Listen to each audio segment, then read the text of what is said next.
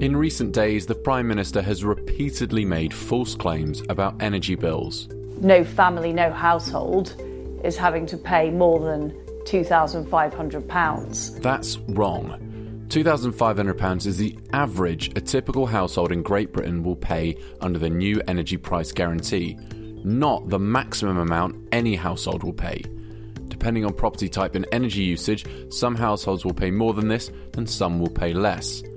For example, according to the government, the typical bill for a detached house with average use will be £3,300, while for a semi detached house, it will be £2,650. By comparison, the typical bill for someone living in a purpose built flat with average use will be £1,750.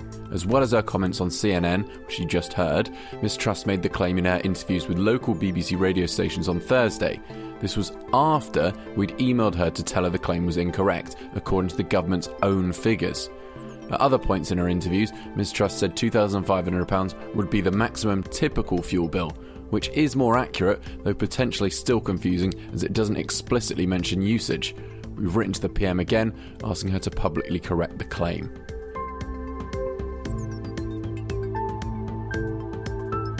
Also, this week was the Labour Party conference.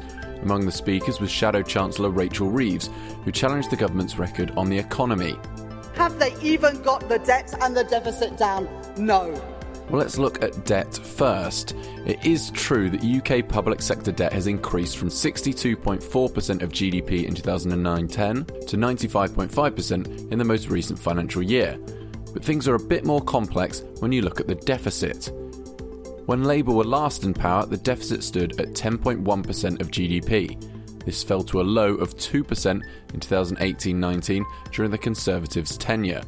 It rose again during the pandemic and now sits at 6.1%, 4 percentage points lower than when they entered government. That said, the deficit in 2009 10 partly reflected the impact of the financial crisis on public finances. On average, during the 13 years of Labour government, the deficit averaged 2.7% of GDP. In the subsequent 12 years, it's averaged 5.7%. And finally, a Sun article claimed that Andy Burnham had said he was a better politician than Keir Starmer. But the remarks they're referring to didn't mention the Labour leader at all. The Greater Manchester Mayor was instead comparing his current political abilities with those when he contested the Labour leadership. After we contacted the newspaper, The Sun corrected its article. That's all from us this week. I'll be back with more of our independent, impartial fact checks at the same time next Saturday morning.